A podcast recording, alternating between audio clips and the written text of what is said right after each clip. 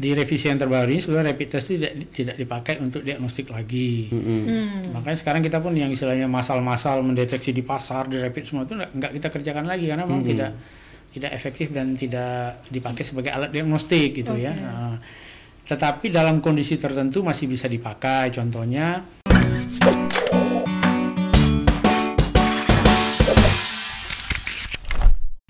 Contohnya ya kayak tadi itu untuk penerbangan itu masih diwajibkan karena kita Mhm. kalau mempersyaratkan eh, swab nanti orang ribut lagi kan gitu. Iya. Kemarin di Nggak Mahal ya. rapid saja oh, kemarin sempat ribut kan harganya mahal gitu. Mm-mm. Kemudian keluar edaran 150 ternyata sih pada umumnya sudah eh, bisa mengcover harga itu karena belakangan ini memang sudah banyak rapid yang keluar harganya murah 80.000 70.000 kalau dijual 150 ya masih untung-untung tipis lah karena kan harus pakai eh, ada jarum suntik, harus Mm-mm. APD kan. Nah, jadi Mm-mm. klinik tuh untungnya untung tipis lah. Makanya Pak Bambang tuh kemarin nah ini mohon maaf nanti Menteri Kesehatan ya Pak Bambang Dirjen tuh mundur Mm. setelah dia ngasih surat edaran itu 150 ribu tak masuk akal waktu itu ya Mm. Iya. waktu itu orang membeli rapid test itu rata-rata modalnya udah 300an ribu Mm-mm. udah 300 ribu Memang orang tarik 400 itu menurut kami wajar karena udah pakai APD pakai apa kan Mm-mm. waktu itu Mm-mm. nah itulah salahnya pemerintah tak siapkan dulu rapid test yang murah bikin edaran nah harusnya kan siapkan dulu yang murah-murah itu ada tersedia banyak baru buat edaran Eh, sempat waktu itu kan banyak orang yang tidak mau melakukan apa rumah sakit banyak yang tidak mau melakukan nah kemudian Hmm, untuk dulu gitu seperti tadi iya tingginya memang segitu. Mm-mm. Kemudian syaratan syarat penerbangan itu memang masih berlaku sampai sekarang belum ditarik. Mm-mm. Jadi wajib untuk penerbangan itu melakukan eh, Rapid. rapid. Hmm. Nah kalau seperti yang kami jelaskan tadi, kalau untuk rapid yang reaktif itu memang sudah kita suruh orangnya untuk tidak melakukan penerbangan. Ya, cuma kan orang kadang-kadang ah, coba lagi yang lain. Ada yang sampai berkali-kali dia coba sampai dapat negatif sudah empat kali reaktif. Yang kelima baru dapat eh, ini kan dapat yang non reaktif. Ah, yang kelima itu dia sodorkan. Padahal dia tidak tahu jaringan kita di seluruh Batam ini yang melakukan rapid itu begitu ketemu yang reaktif langsung lapor ke tim kita. Oh, Nah, gitu. terkoneksi ada data Terkoneksi, iya. Oh. Begitu ketemu kita langsung notis ke bandara, notis ke KKP dan eh, TNI di sana yang jaga TNI, Mm-mm. Pak Wardoyo itu. Jadi begitu dia anu dia monitor, dia langsung cek manifest. Oh, ada nih jam terbang sekian. Nah, kami ini. Begitu ketemu di situ, kita udah kasih tahu dia ada re- empat kali reaktif misalnya. Mm-mm. Yang yang kelima non reaktif itu langsung kita angkut ke Galang dan orang biasanya kalau dari TNI yang ini tak tak ada yang berani melawan. Kegalang sekali lagi ya guys. Iya, iya, iya. Hati-hati aja. Jadi kalau udah disuruh jangan terbang, oh ya jangan terbang dulu lah gitu. Mm, mm, mm, mm. Sambil ini di itu kayaknya banyak yang nanya, boleh di share di siap mungkin ya, biar dokter Didi bisa jawab ya. Ya. Banyak yang nanya dok di Facebook Live. Yang mau nanya silakan Mm-mm, bertanya mm-mm, ya. mm-mm. Udah Sudah ada, ada ya? ya? Ah, coba coba coba ini. Nih. Sambil ngobrol kita ada ini. Novian Prayogi. Novian Prayogi. Gara-gara COVID nih saya dan keluarga takut ke mana-mana pak, termasuk rumah sakit. Sekarang banyak petugas medis dan pelayan positif COVID-19. Oh, tadi sempat ini ya. Bagaimana memastikan petugas-petugas medis dan pengunjung aman berobat ke rumah sakit di Batam? Ah. Oh, iya ya. Iya nih, benar. ah, betul Benar, betul. benar. Betul. Jadi Nah, so- soalnya, soalnya sekarang berita yang lagi berapa hari terakhir kan Iya. petugas medis yang di rumah sakit yang Iya, banyak iya. yang positif. Kalau yang di Batam sih nggak kemarin Tanjung Pinang sampai ditutup kan rumah Nah, sakit. itu Tanjung Nah, Pinang juga kan. Jadi kalau di Batam kita sudah eh, perintahkan ke seluruh rumah sakit kan melakukan rapid test secara walaupun ini tidak ini ya yang tak bergejala itu tetaplah kita lakukan secara reguler. Mereka Mm-mm. melakukan secara reguler. Ada yang mungkin dua mingguan dilakukan rapid test.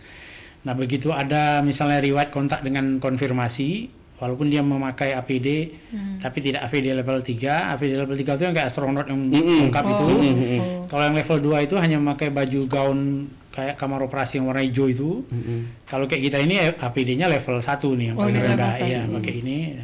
Nah, itu kalau yang level 2 terkontak dengan itu kita langsung swab. Walaupun tanpa gejala karena itu Hmm. SOP-nya seperti itu. Jadi untuk perlindungan eh, karyawan rumah sakit insya Allah sudah eh, berjalan dengan baik.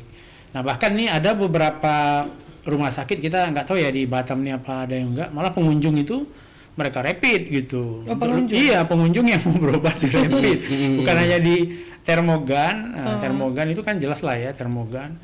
Malah dia mempersyaratkan oh, rapid dulu. Ya, Ya. itu kan memberatkan pengunjung juga, tapi kan supaya sama-sama aman mau berobat ya di rapid gitu. Kalau rapidnya non reaktif baru dia boleh masuk ke rumah sakit. Mungkin kasih tips lah dok, maksudnya sekedar tips ya. Kita mau dia sakit nih, udah harus banget ke rumah sakit. Kadang kita juga nggak mau ke rumah sakit Iya, gara-gara betul. Gara-gara takut itu. Iya. dia harus bagaimana dok apa? Ya sebetulnya kalau kita memakai APD yang standar seperti ini, kacamata dengan eh, kacamata ini juga berguna ya. Mm-mm, berguna kacamata. Nah, bukan Iya. hanya untuk bergaya-gaya. aja. Mm-mm. Emang nggak kelihatan dok. iya. Jadi ini juga cukup membantu. Iya, Kami kira dengan memakai masker aja, kalau misalnya khawatir menyentuh-nyentuh yang tidak anu ya pakailah sarung tangan misalnya Mm-mm. itu udah cukup aman. Oke. Jadi jangan terlalu parno sekali dengan eh, ini Rumah ya. sakit ya? Iya, tidak tidak mudah kok menularnya bukan bukan mudah banget gitu. Kalau kecuali kita nggak pakai masker berdekatan sama orang. Nah, contohnya kemarin yang kasus Pak Gubernur kan banyak yang berdekatan bersalaman dan lain-lain tuh yang dekat-dekat situ nggak ada yang negatif ya, iya. banyak negatif. Iya, termasuk Pak, Wali apa segala macam itu. Wah, itu heboh tuh, Iya, rame. Iya rame. Padahal Pak Wali waktu itu tidak termasuk kategori close contact dan tidak bergejala, jadi sebenarnya nggak di swab. Tapi beliau ya itu karena kesadaran sendiri aja minta di swab biar maksudnya orang ribut-ribut nih pada diam. Ya dia dengan sukarela mengajukan diri volunteer untuk di swab. Mm-mm, betul. Mm-mm. Jadi Iya. kalau untuk rumah sakit yang nggak usah khawatir, petugas kita di sini nggak ada yang mati sampai ini karena covid nggak ada. Hmm, Dengan aman, saja aman, itu pun aman. karena kontak dengan pasien yang terkonfirmasi. Jadi Iya. nggak ada akibat dia melakukan pelayanan yang sampai positif tuh nggak ada. Iya, Pelayanan standar ya nggak ada. Iya. Kalau aku ini masker, kacamata, pakai topi, Iya, lengan panjang dok. Karena saya ada jadwal rutin ke rumah sakit gitu.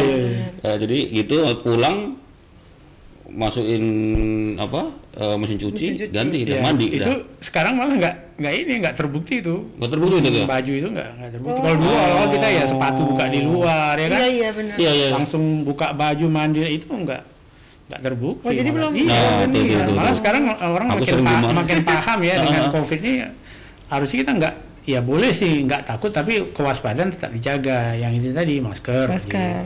Oh, jadi gitu dok. Jadi nggak perlu nggak ini. Maksudnya kan kalau harus masuk rumah di di disinfektan Oh, itu. enggak, enggak. Disinfektan itu malah kalau kan nggak boleh untuk orang itu. Kalau untuk untuk barang boleh. Hmm. Iya, iya, iya, Kalau untuk orang kan nggak dianjurkan sekarang.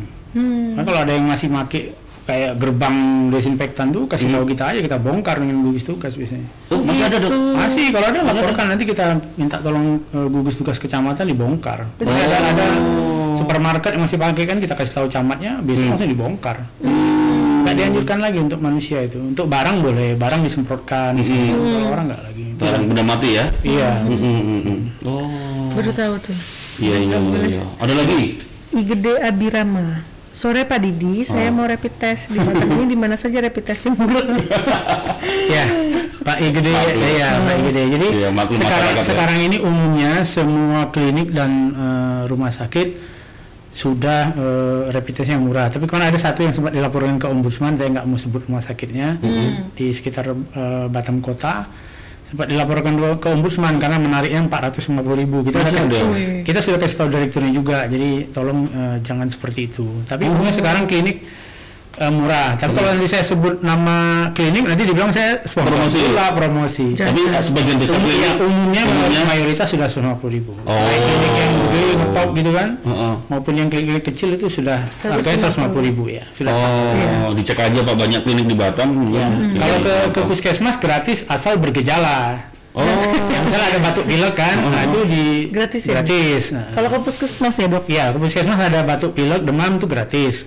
Hmm. Rapidnya gratis, nggak ditarik Nah, bayaran. ini itu banyak, program. banyak tahu nggak nih ini program ini? Iya program, tapi kalau nggak ada gejala minta di rapid ya nggak bisa. Nanti kami pertanggung jawabannya susah Iya. kan gitu. Yang pura-pura demam sama batuk loh. Iya, Iya, iya, iya, jangan. Ya, pura-pura batuk aja kan bisa mau berangkat kok. Iya. oh, iya. masuk rumah masuk puskesmas pura-pura batuk. Jangan-jangan malah di langsung dibawa ke galang. galang. Makanya nggak usah bohong-bohong. Ada lagi. Ada lagi, weh, banyak ini. Ismail bin M. MD Yusuf. Salam Bapak, ingin tahu aja di sana ada nggak lockdown eh, ya? Eh, Lockdown ya. Oh, oh, oh dari Johor Bahru. Oh, maksudnya di Batam di Iya, lockdown nggak? Iya nggak ada Pak Ismail. Nggak ada. Cuma gini kalau orang dari luar negeri, baik itu WNA maupun WNI, setiap masuk ke pelabuhan kita di Batam ini kan ada di Batam Center itu pintu masuknya wajib di swab. Sementara menunggu hasil swab itu karantina bisa mandiri. Kalau yang punya duit bisa ke Haris, Vista. kalau nggak punya duit bisa ke hotel-hotel yang budget. Atau kalau mau yang free ke Galang. Bener. Kalau mau ke Galang free.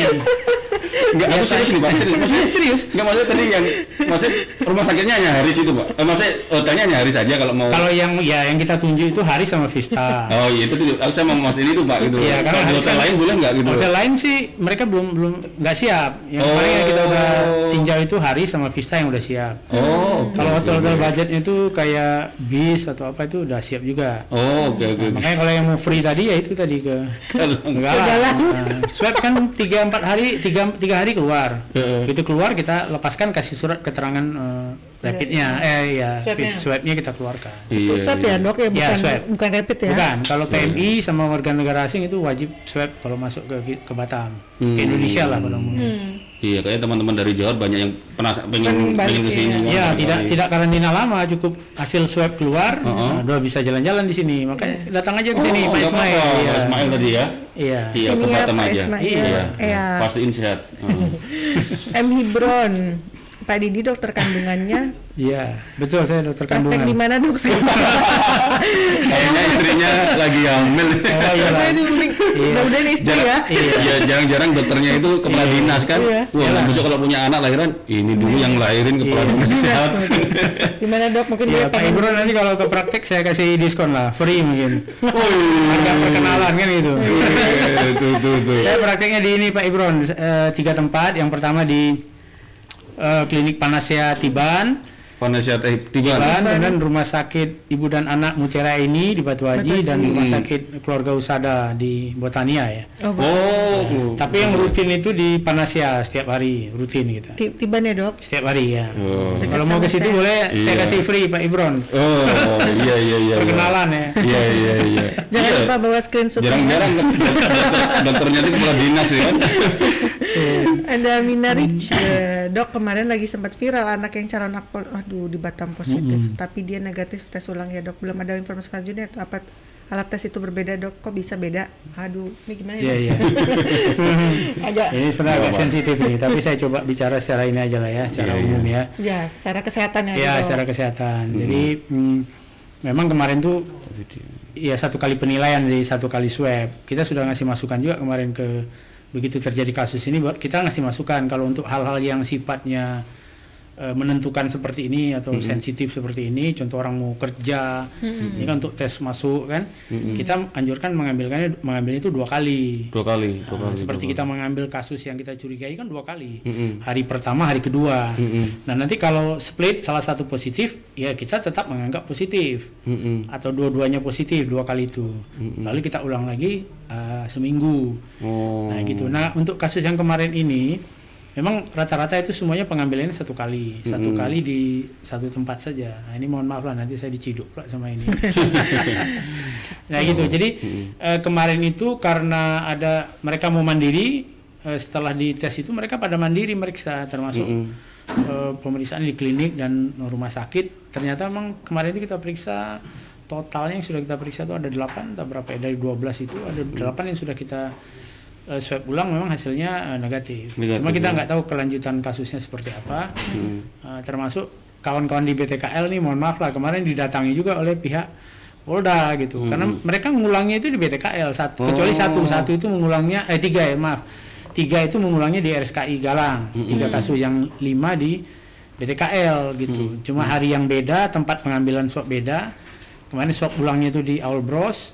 Kalau yang tiga orang di RSKI itu semua hasilnya negatif di RSKI dan BTKL. Makanya BTKL kan didatangi juga dari polisi kan untuk mempertanyakan mencari keterangan dan mereka menjelaskan secara ilmiah Mm-mm. bisa saja terjadi seperti itu. Kalau diambil pertama positif bisa saja tiga empat hari kemudian diambil dia negatif karena memang virusnya sudah hilang gitu. Nah, jadi bisa saja kejadian seperti itu.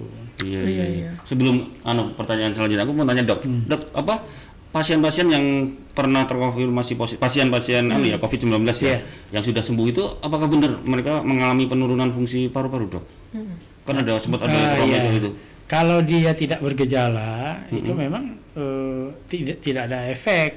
Tapi kalau sudah yang menengah dan sedang, meneng- eh menengah dan berat ya, menengah dan, jarang berat, paru-paru, ah, mm. itu paru-parunya sudah fibrosis dan si- sifatnya tidak anu irreversible, jadi tidak bisa kembali menjadi normal. Makanya kan sering kita eh, baca viral di WhatsApp itu kan ada dokter dari Cina mengatakan makanya Anda jagalah kalau udah kena percuma saja gitu karena memang dia tidak bisa kembali seperti sedia kala seperti kayak kita luka ada baret gitu kan Heeh. Nah, itu kan nggak bisa kembali seperti sedia kala lukanya itu.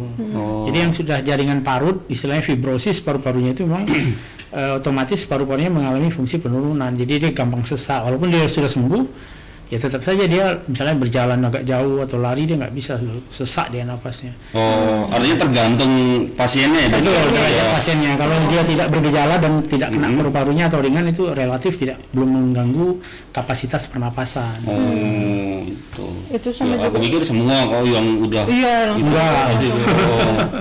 Iya, iya. Psikologis saja mungkin. Iya, iya, iya, iya. sama iya. pertanyaan ke- dari saya juga Iya. Katanya kalau misalnya udah ter udah sembuh nih dari Iya. covid nah itu bisa kena lagi ya dok Nah, kalau kita lihat ininya kejadian kemarin juga termasuk kan yang di Batam. Menteri Perhubungan ya, Mm. kemudian yang di Batam. Memang eh, strain virus ini kan banyak ya strain. Jadi kayak kita orang nih lah ada yang berkumis, ada yang tak berkumis, kita kulit hitam, kulit putih gitu kan, rambut keriting. Nah virus juga begitu dia perangainya. Jadi tidak satu jenis, tidak satu strain. Nah diduga eh, ini dugaan dulu dugaan awalnya seperti itu strainnya banyak. Jadi kalau sudah kena satu strain dia tidak menjamin kekebalan untuk tidak terkena dari strain lain gitu.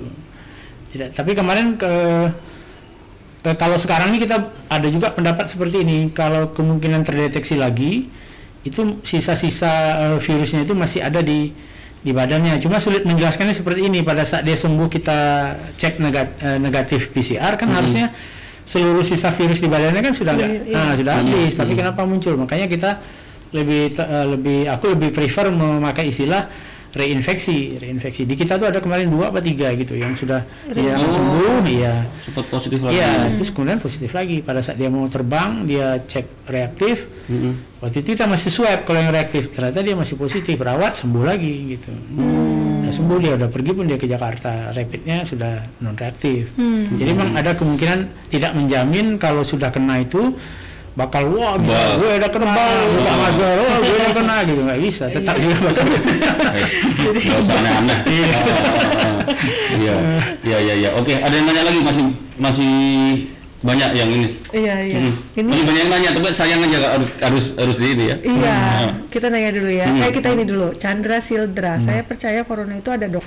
Hmm. Iya, kita juga percaya.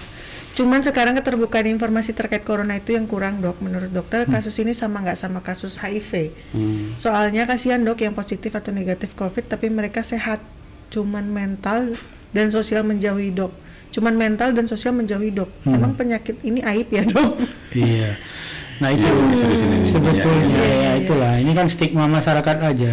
Seperti Semua penyakit itu ya istilahnya nggak ada yang aib lah. Iya. Termasuk misalnya eh, orang gangguan jiwa ya kan. Ya. Ya kan kita kan nggak kan bukan maunya dia gangguan jiwa gitu. Jadi kita nggak perlu mengatakan ini aib. Nah cuma karena ini eh, barangnya baru dan sangat menular ya itu tadi stigma masyarakat tuh seperti menganggap eh, COVID ini oh apa namanya berbahaya dan mm, mematikan sekali gitu. Padahal kalau kita lihat-lihat dengan kasus lain, eh, contohnya kayak he- hepatitis itu lebih lebih mengerikan lagi gitu. Oh, hepatitis itu lebih mengerikan lagi. Se- Sementara kita kan tidak tidak begitu ini ya. Nah justru kalau eh, masalahnya sekarang ini kalau COVID ini di, diumumkan, nah kalau HIV kan tidak. Iya.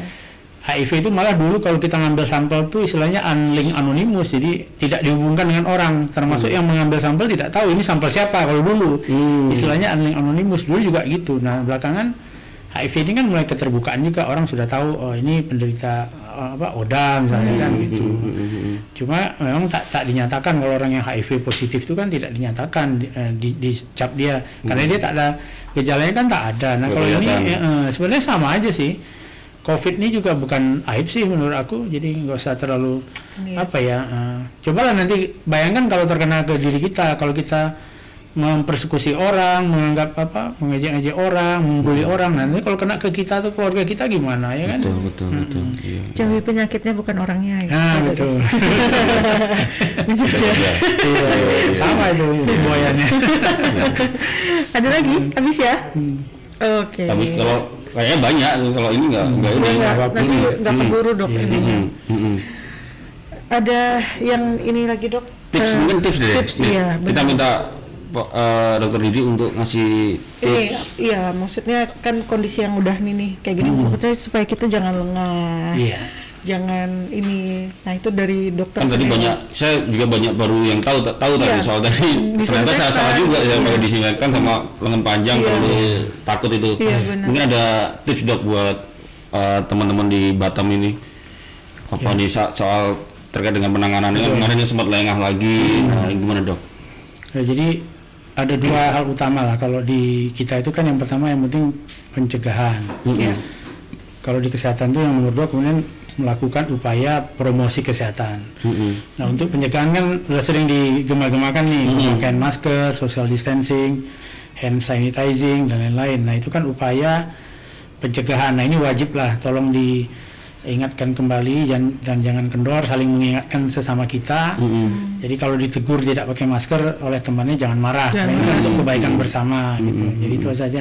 Kemudian yang kedua, yang tidak kalah pentingnya adalah upaya mem- mempromosikan kesehatan diri. Jadi Mm-mm. ya olahragalah, kemudian konsumsi makanan yang eh, bergizi. Nah kalau di era COVID ini, yang kalau pakar-pakar dari Cina dari luar itu menganjurkan sih telur susu, yang yang murah sih telur kan gitu. Telur susu atau produk-produk turunannya, karena kan kalau di teorinya kemarin juga ada orang jual kayak sebangsa-bangsa yogurt gitu kan, eh, susu yang difermentasi itu katanya dia merangsang eh, flora usus itu yang em, mirip dia merangsang imunitas untuk di paru-parunya. Jadi kalau flora ususnya terangsang mengeluarkan zat yang untuk mempertahankan tubuh, otomatis paru-parunya juga ikut eh, bertahan. Jadi produk, susu itu bagus juga dikonsumsi kayak yogurt. Oh, yogurt. Nah, kalau Iya, sebut iya. merek ya Yakult lah, ini bukan sponsor ya. nah, itu, itu bagus di Itu masa. Jadi olahraga, makanan yang cukup, istirahat cukup yang terakhir. Itu saja dua itu dua kelompok besar itu pre- eh, preventif dan promotif dikerjakan. Ya insya Allah tidak eh, sampailah kita terkena COVID ini sampai vaksinnya ditemukan insya Allah ya apa? Ya. diterapkan nanti di 2021 itu aja. Dan terakhir untuk yang sudah terkena nah ini ini bukan aib. Dan eh, kalau ditemukan di saat gejalanya awal itu biasanya orangnya sembuh dan tidak ada gejala sisa seperti propolin fibrosis. Jadi eh, jangan takut atau jangan ini ya. Kebanyakan sekarang ini kan karena masalah tidak ngerti itu ada beberapa penolakan yang tidak mau dia misalnya di swab tidak Iya. mau dikubur secara eh, ini covid gitu kan. Mm-mm. Nah itu, Nah, itu. eh, sebaiknya jangan seperti itu karena kalau seandainya dia positif dibawa ke rumah nanti itu ada ada pidananya gitu, ada pidana, pidana. ada pidananya. Kalau terbukti nanti mayat yang dia bawa ke rumah ini Positif, positif, COVID. dan menularkan ke orang, bahkan Ah. orangnya sampai mati, ini orang-orang yang bawa pulang paksa ini akan dipidana. Pidana. Kayak di Sulawesi kan ditangkapin semua. Iya, iya, iya. Ternyata Nah. positif, dia bawa pulang paksa ditangkapin. Hmm. Dan kita di Batam sudah berupaya oleh Kapolres yang lama kemarin Pak Purwadi kan kita Hmm. sudah diskusi. Kita usahakan untuk kasus yang eh, perlu cepat itu BTKL bisa mengerjakannya RSKI juga bantu mau malam jam berapa. Kalau terutama keluarga yang tidak eh, kooperatif. Hmm. jadi di Batam konflik boleh dikatakan sudah minimal lah boleh dikatakan tak ada karena kita sudah memakai sistem pemeriksaan cepat tadi itu. Iya, iya. kalau yang kooperatif ini dia dijelaskan dia mengerti ya udah nggak ada masalah tinggal di pulasara sel covid jadi tolong bantuan kerjasamanya lah Ya. untuk hal-hal begitu itu mungkin yang terakhir ya, Pak, ya. ya. Iya, iya, iya. Iya, tetap kooperatif. Terus kalau bisa ya nggak usah keluar keluar kalau misalnya nggak Nggak perlu, benar, Iya iya, benar. betul, betul. Tetap di rumah saja kalau misalnya nggak penting-penting banget. Iya, iya, iya. iya. Ya. Kalau kalau selama ini kita ada sering dengar istilah tadi kalau saya mau Hmm. mau kasih penanganan yang dokter sampaikan soal tipsnya tadi. Kalau kemudian ada istilah PSBB, ada lagi ternyata ada PHBS perilaku hidup bersih dan sehat. Iya. Iya, PHBS. iya, iya. Jadi Iya. perilaku hidup bersih Dan dan sehat. sehat. Dari makanan yang kita makan, terus perilaku perilaku kita, dan yang penting masker. Ya. Ya, gitu ya dok ya masker ya. Physical distancing gitu Ingat ya, Dok. wabahnya itu belum berakhir dan nggak Iya. tahu kapan juga ini selesai, nggak jamin Desember atau awal tahun. Jadi kita semua tetap harus apa? Jangan kasih kendor. Jangan kasih jangan kendor. kasih kendor. Jangan kasih kendor. Terima kasih banyak dok. Iya, Terima kasih. semoga- Terima kasih juga untuk Rexfin ya. Oh iya, kita- untuk Rexfin. Kita ya. disupport oleh Rexfin ya. Iya, kita Mm-mm. disupport oleh Rexfin. Nih, Mm-mm. ada eh, proyeknya di The Residence namanya. Oh iya, iya, dari sini punya Rexfin ya. Iya, Mm-mm, itu ya. Jadi tetap betah di rumah Iya. di, di Residence. Gara-gara Rexfin kita bisa hadirkan dokter Didi. Kita bisa jadi? Langsung ketemu ya. Ya. Jadi dikasih diskon nanti mau beli rumah nih. Belum ada rumah di Batam soalnya. Oh, belum ya. Nah itu lah, Langsung Rexfin lah nanti ya. kita mungkin marketingnya langsung dengan Hadidi. Iya. Terima kasih uh, support ya support kita apalagi ini tentang isu-isu kesehatan ya Iya. penting sekali buat Bagus buat teman-teman di desain kita di semua ya. Batam. Oke, terima kasih Pak Didi. Oh, eh, ini biasanya kita minta kenang-kenangan sama Iya. minta. Ki- Kita yang minta ya, bukan kita kasih ini. Hah? Nggak jadi. Hah? Nggak. Minta kenang-kenangan dok. Boleh ya dok?